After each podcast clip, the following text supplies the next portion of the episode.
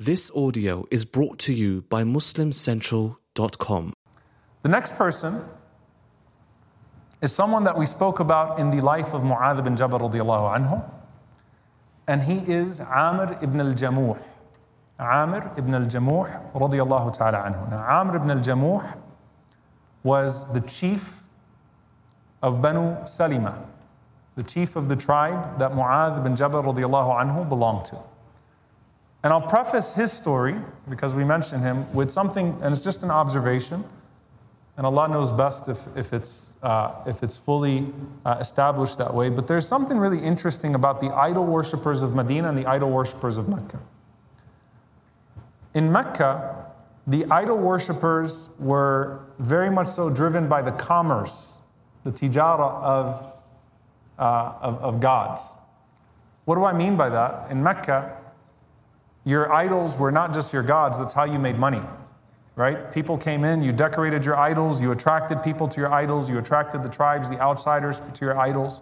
Your idols were a means of establishing a certain type of status and gaining something of this dunya. It was very interesting when you read about the people that were worshiping idols in Medina, like Abu Darda radiallahu ta'ala right?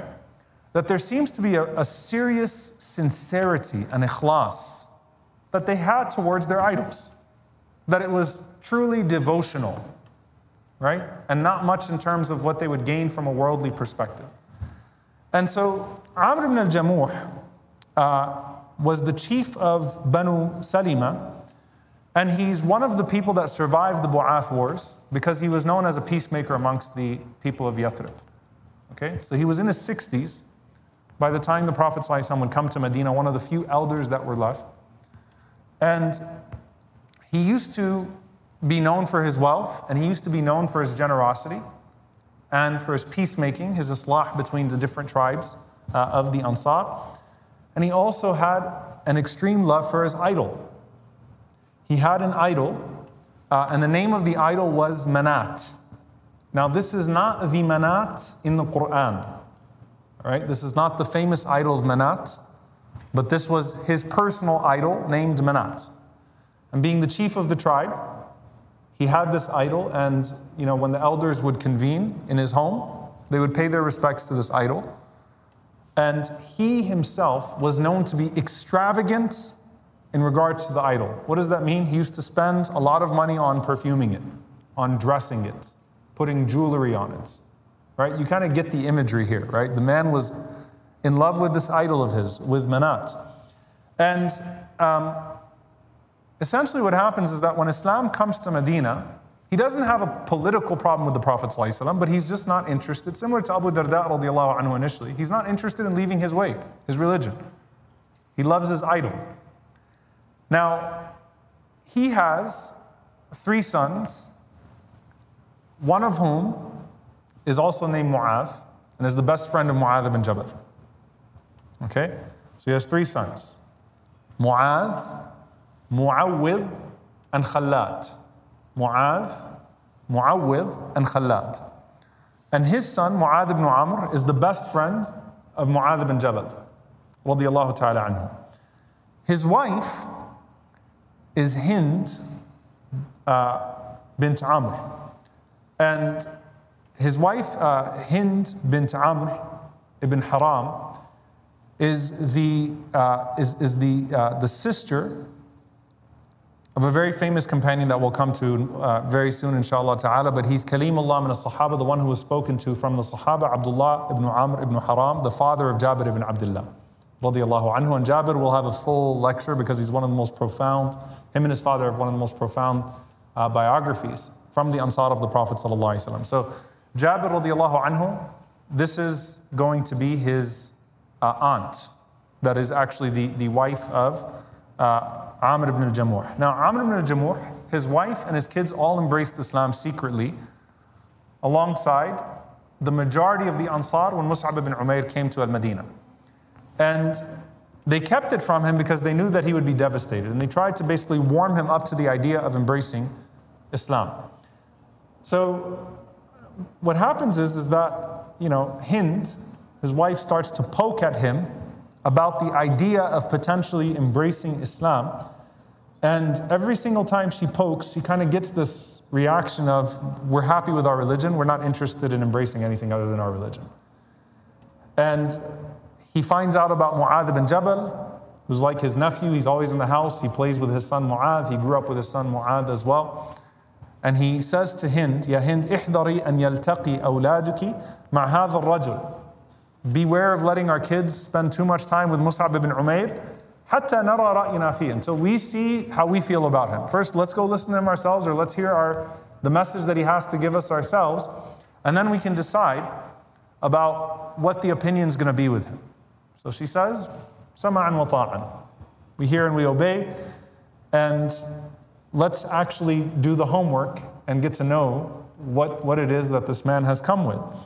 So she says, Do you want to hear what Mu'adh, our son, has learned from him? And he kind of panics. He says, Wait a minute, did Mu'adh embrace his religion? And she says, No, but he's been, you know, hanging, he's been hanging around Mus'ab ibn Umair and Mu'adh ibn Jabal, and he's been hearing about it, and he learned something from Mus'ab ibn Umair radiallahu ta'ala anhu. So Amr ibn Jamuh says, um, Go ahead and let's have him come to us and basically recite to us what he's learned.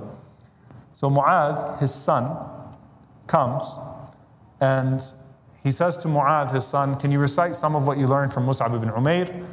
So he recites Surah Al Fatiha and some of Surah Yusuf, which is very obviously beautiful, right? The whole Quran is beautiful, but he chose to recite to him some of Al Fatiha and some of Surah Yusuf.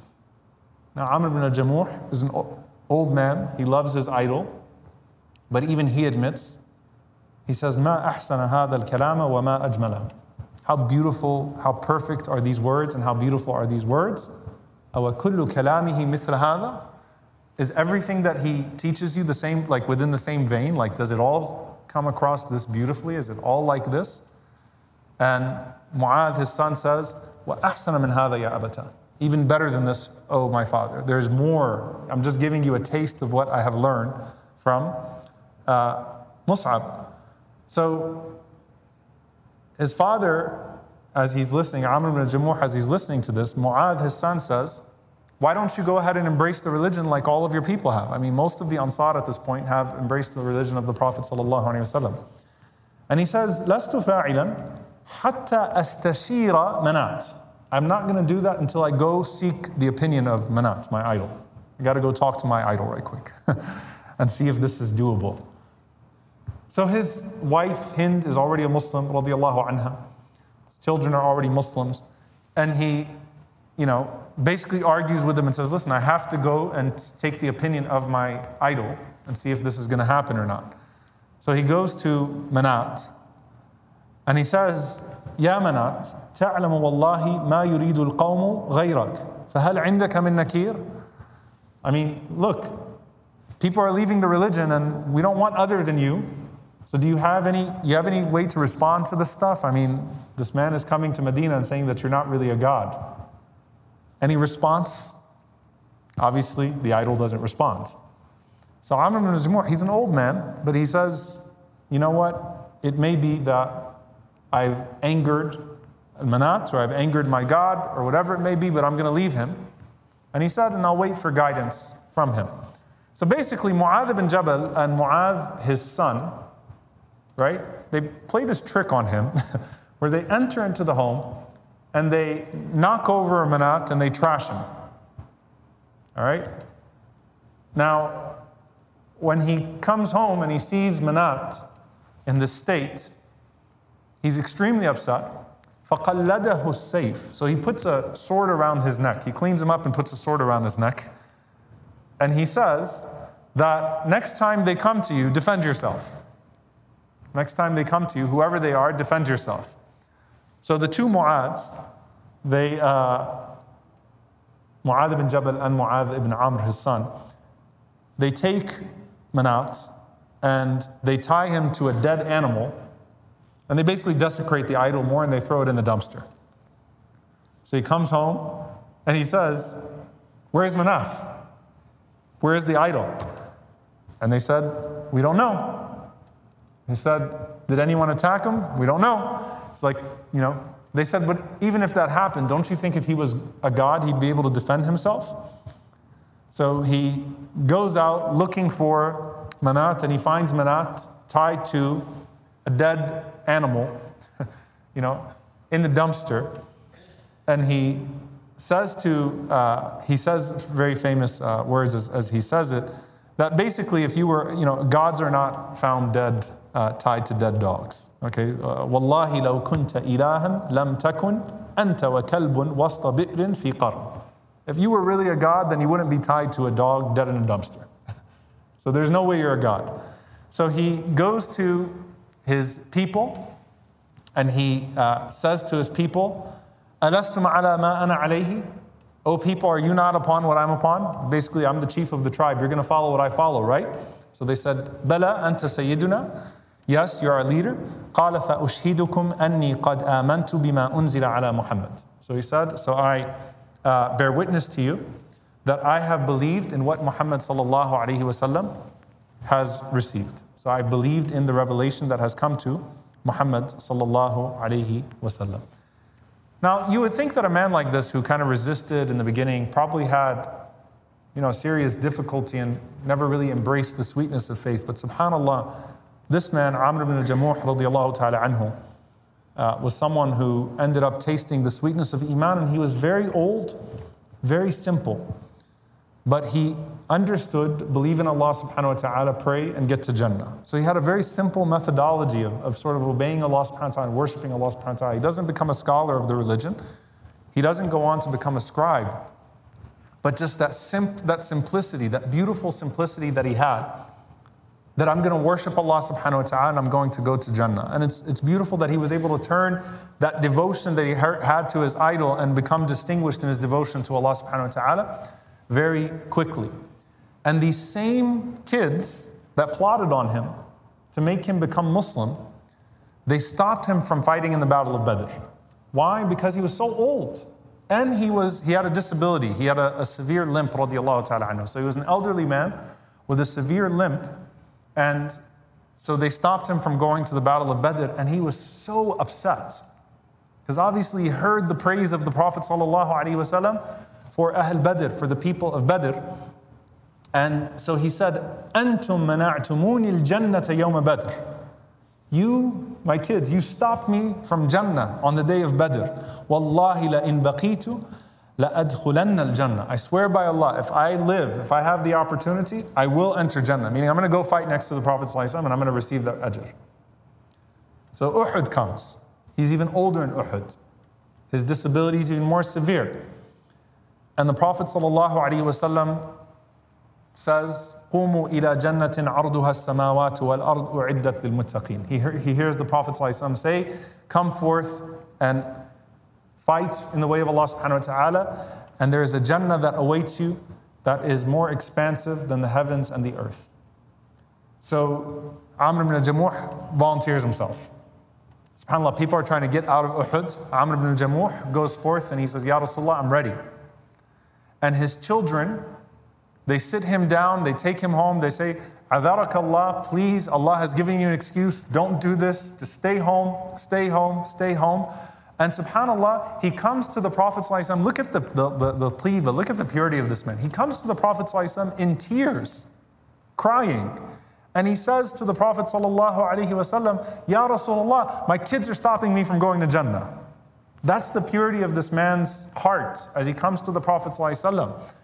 And the kids are saying to the Prophet ﷺ, Mu'adh and Mu'awwidh and Khalad, they're saying, Ya Rasulullah, he's old, we just don't want him to get hurt. We know that he's not going to be able to handle it. And the Prophet ﷺ, eventually, he says, La alaykum and la tamna'uhu, la'alla Allah yarzuquhu shahada. You know what? Don't forbid him. It may be that Allah subhanahu wa ta'ala grants him what he's seeking of shahada. So he went forth, and on the day of Uhud, um, his wife Hind, she narrated, the, the sister of Abdullah ibn Amr ibn Haram, the aunt of Jabir ibn Abdullah. She says, كأني أنظر إليه قد أخذ درقته وهو يقول اللهم لا تردني فقتل هو وابنه خلاد. said, she said, I remember him picking up his stuff, leaving the house, and saying, Oh Allah, don't turn me back.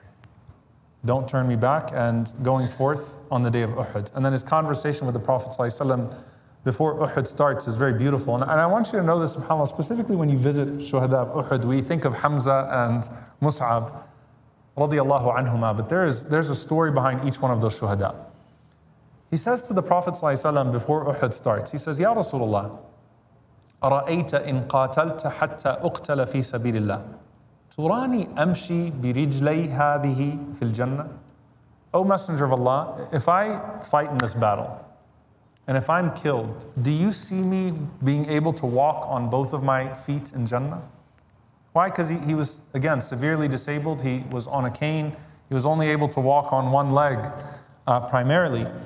And the Prophet ﷺ told him yes. And subhanAllah, in the Battle of Uhud, imagine this man who was made a mockery of because of the idol worship was going forth throughout the day of Uhud, and his son Khalad with him, and his children Mu'adh and Mu'awwidh were fighting bravely on, in another part of the battle. And he was saying, Ashtahil Jannah, Ashtahil Jannah, I want Jannah, I want Jannah, I want Jannah, I want Jannah, I want Jannah, until he was killed. Radiallahu ta'ala anhu, him and Khalad, radiallahu anhu. And one of my favorite narrations about him is the Prophet ﷺ when he was walking by the Shuhada of Uhud the Prophet ﷺ, he walked by uh, Amr ibn al-Jamuh radiallahu anhu, and he stopped and he paused, and he said, كَأَنِّي أَرَاكَ تَمْشِي بِرِجْلِكَ هَذِهِ صَحِيحَةً فِي الْجَنَّةِ It's like as if I can see you right now walking on your two feet in full health in Jannah. SubhanAllah. That you're absolutely not disabled anymore as you walk into the Jannah. The Prophet ﷺ, like he's looking at him martyred, and Rasulullah ﷺ said, I can see you walking in Jannah right now without a limp. And he said, ﷺ, another narration, I saw Amr ibn al-Jamuh radiallahu anhu. He's one of those people that the Prophet ﷺ saw in Jannah. I saw him walking in Jannah without a limp anymore. He wasn't limping anymore, radiallahu ta'ala anhu. And he's actually buried with one kafan with the father of Jabir ibn Abdullah, uh, radiallahu ta'ala anhuma uh, in uh, amongst the shuhada of Uhud. May Allah subhanahu wa ta'ala be pleased with them.